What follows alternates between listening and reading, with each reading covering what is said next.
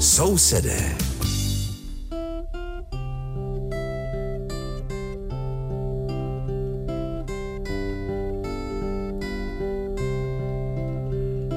Liebe Hörerinnen und Hörer, Sie hören die Sendung Nachbarn, die den Deutschen in Tschechien gewidmet ist. Aus dem Rundfunkstudio in Karlsbad begrüßt Sie der Maler Richard und aus dem Studio in Aussig an der Elbe Veronika Kindlova.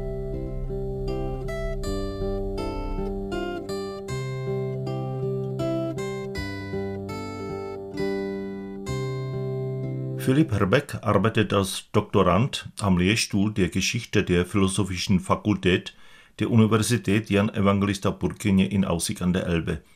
Er spezialisiert sich auf die Geschichte des Mittelalters und der frühen Neuzeit. Insbesondere ist er bestrebt, die Denkweise des Mittelalters und der frühen Neuzeit zu verstehen. Er befasst sich aus mit der Geschichte der Stadt Leitmeritz. In der Zeitschrift Sudetendeutschen Familienforschung wurde sein Aussatz Kurzer Abriss der Geschichte der deutschen Bevölkerung in Leitmeritz veröffentlicht. Mit Filip Herbeck sprach Jarmila Vankeová. Dnes a v dalších dvou vydáních sousedů si budeme povídat o německojazyčném obyvatelstvu severočeských Litoměřic. A zahajujeme tak občasnou rubriku věnovanou německému osídlení českých zemí. O Litoměřicích bude hovořit historik Filip Hrbek z katedry historie Filozofické fakulty Univerzity Jana Evangelisty Purkyně v Ústí nad Labem. Specializuje se na středověké a raně novověké dějiny. Usiluje zejména o pochopení smýšlení středověku a raného novověku, zabývá se také historií města Litoměřice. Jeho esej Stručný nástin dějin německého obyvatelstva v Litoměřicích vyšel v časopise Sudetendeutsche Familienforschung. S Filipem Hrbkem hovořila naše kolegyně Jarmila Vankeová. Leitmeritz wurde im 13. Jahrhundert als eine königliche Stadt gegründet. Im Verlauf der Jahrhunderte war das Verhältnis zwischen der tschechisch- und der deutschsprachigen Bevölkerung nahezu ausgeglichen. Allmählich bildete die deutschsprachige Bevölkerung eine Mehrheit. Herr Dr. Höbeck, was weiß man über die deutschsprachige Bevölkerung? Woher stammte sie? v Litoměřicích eh, bylo od počátku německé obyvatelstvo zastoupeno primárně v řadách takzvaného patriciátu, tedy lidí, kteří se podíleli na chodu města a měli největší majetky v tom městě. Důvod je ten, že když došlo k založení Litoměřic jako královského města právním aktem, tak eh, v tu chvíli se Litoměřice řídili takzvaným magdeburským právem právem, které bylo přineseno z Magdeburku. A bylo přineseno kolonisty z Magdeburku i ze Saska. V té době se používalo termín Sasko nejen pro Sasko, tak jak ho známe, ale bylo to i označení, které se v Čechách používalo pro, řekněme, širší oblast, nejen toho dnešního Saska, ale i dalších oblastí. Ty lidé, kteří přišli do Litoměřic, tak netvořili ale v počátku většinu to německé obyvatelstvo. Důvod byl ten, že tady v tom místě, v Litomířicích, už žili obyvatelé, kteří tady obývali různé osady a ti se nastěhovali do toho města. E, tedy e, ti německy hovořící obyvatelé zastávali tu významnější politicky, ekonomicky vrstvu a to české obyvatelstvo tvořilo tu většinu. Postupně se to samozřejmě měnilo a českého obyvatelstva začalo přibývat z toho důvodu, že města ve středověku nebyla demograficky soběstačná. Zjednodušeně řečeno, ve středověkých městech více lidí umíralo, než se jich rodilo. A proto se každé to město postupně přizpůsobovalo svým složením svému okolí.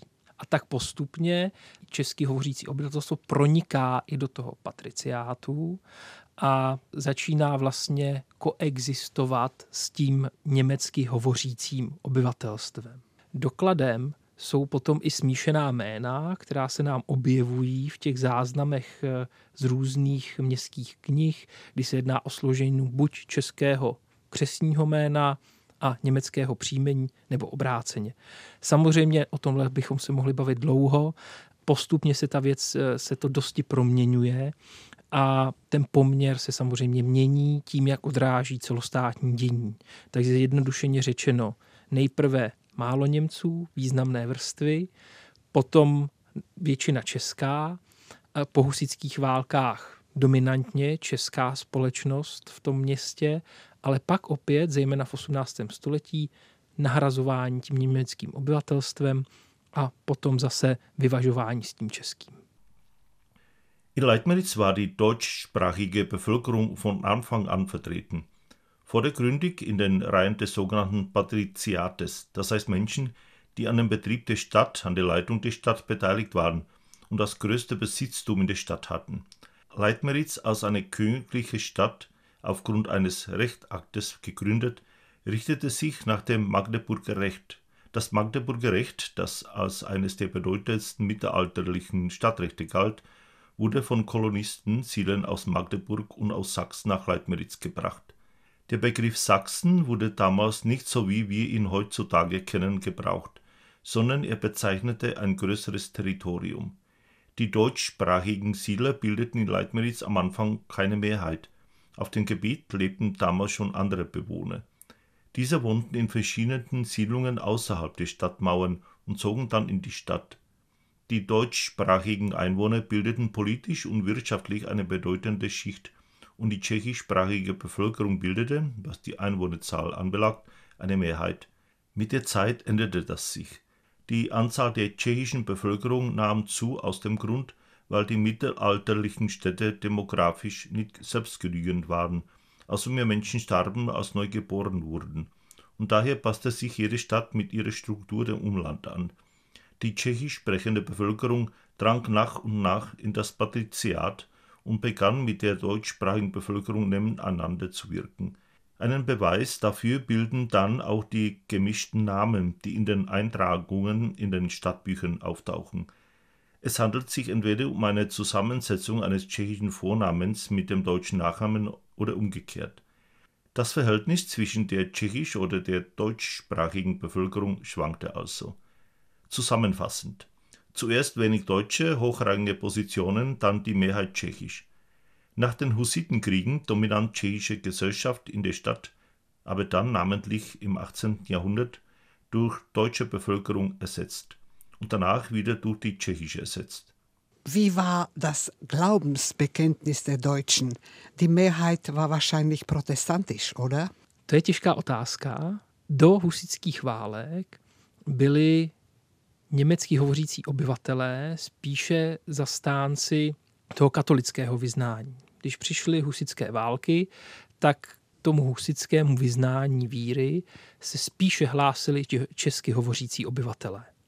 Pak samozřejmě dochází takovému drobnému rozbouření té situace 30-letou válkou, kdy v Litoměřicích je založeno po 30-leté válce biskupství katolické, které samozřejmě podporuje katolictví a tomu odpovídalo i vyznání obyvatel v Litoměřicích. Ale postupem doby samozřejmě začíná nabývat na vrchu i to protestantství, ale nelze zjednodušeně říct, že by Češi byli katolíky nebo protestanty a Němci zase pouze protestanty nebo katolíky. Wie war das Glaubenbekenntnis der Deutschen? Die Mehrheit war wahrscheinlich protestantisch, oder? Eine schwierige Frage.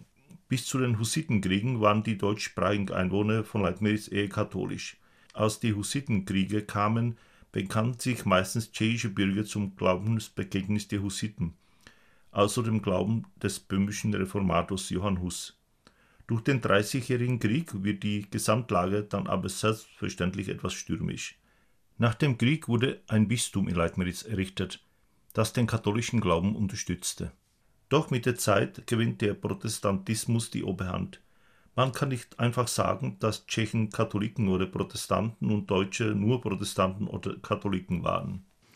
Welche Berufe übten die Menschen aus? Jak jsem už naznačil, tak v počátcích to německy hovořící obyvatelstvo se věnovalo zejména obchodu. Litoměřice byly od pradávna spojeny s obchodem s německými oblastmi, ať už to bylo Sasko, Horní dolní Lužice nebo Hanzovní města. Tomu odpovídalo samozřejmě i povolání těch lidí, kdybychom to mohli také zjednodušit. Věnovali se obchodu s vínem, pivem, solí, obilím, případně nějakými uměleckými předměty. A novinkou potom v 18. století je, nebo v 17. století začíná být, že přichází do Čech němečtí řemeslníci, kameníci a celá řada dalších jaksi profesí spojených se stavitelstvím, protože Litoměřici bylo potřeba po 30 leté válce obnovit, byly zbourány, poničeny a k tomu přicházeli zruční řemeslníci právě z německé oblasti.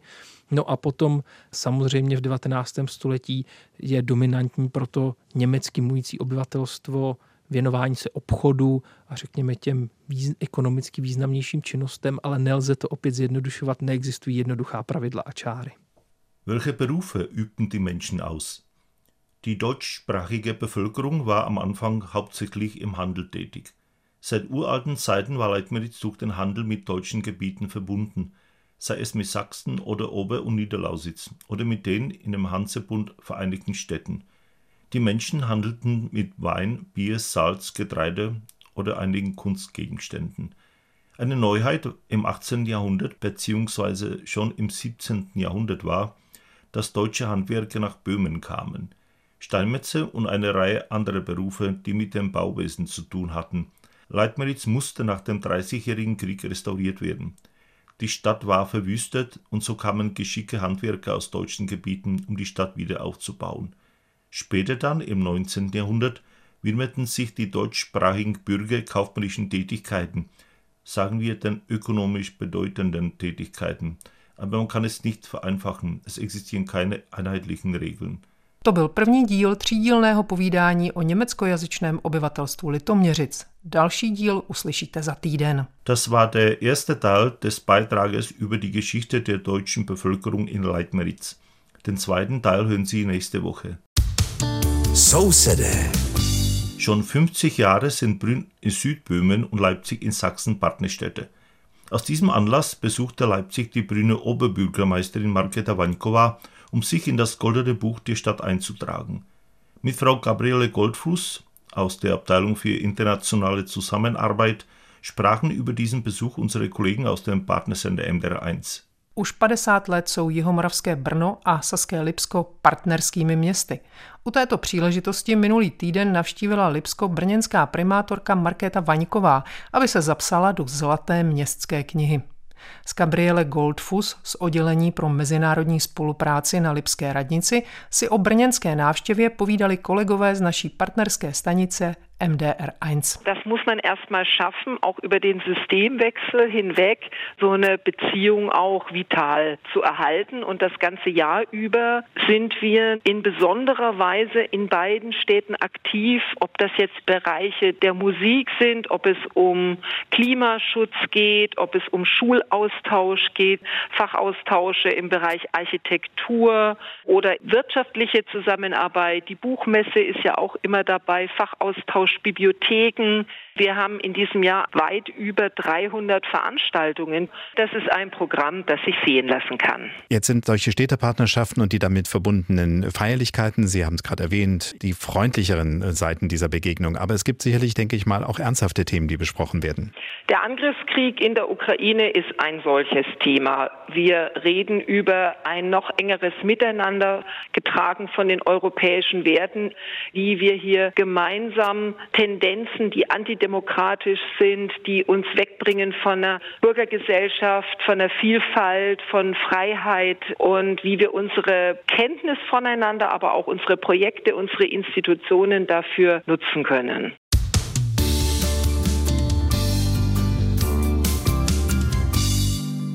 Das war aus unserer Sendung alles. Texte der Rubrik Jubiläum der Woche und Archiv der Sendung finden Sie auf folgende Webseite www.roslas.cz-sever-sousede. Einen schönen Freitagabend und nächste Woche. Und auf Wiederhören freuen sich Richard Schulko und Veronika Kindlova. A to bylo z dnešního vydání Sousedů všechno. Text rubriky Výročí týdne, stejně jako archiv pořadu, najdete na webových stránkách www.rozhlas.cz lomeno sever lomeno sousedé. Pěkný páteční večer přeje a příští týden naslyšenou se těší Richard Šulko a Veronika Kindlová.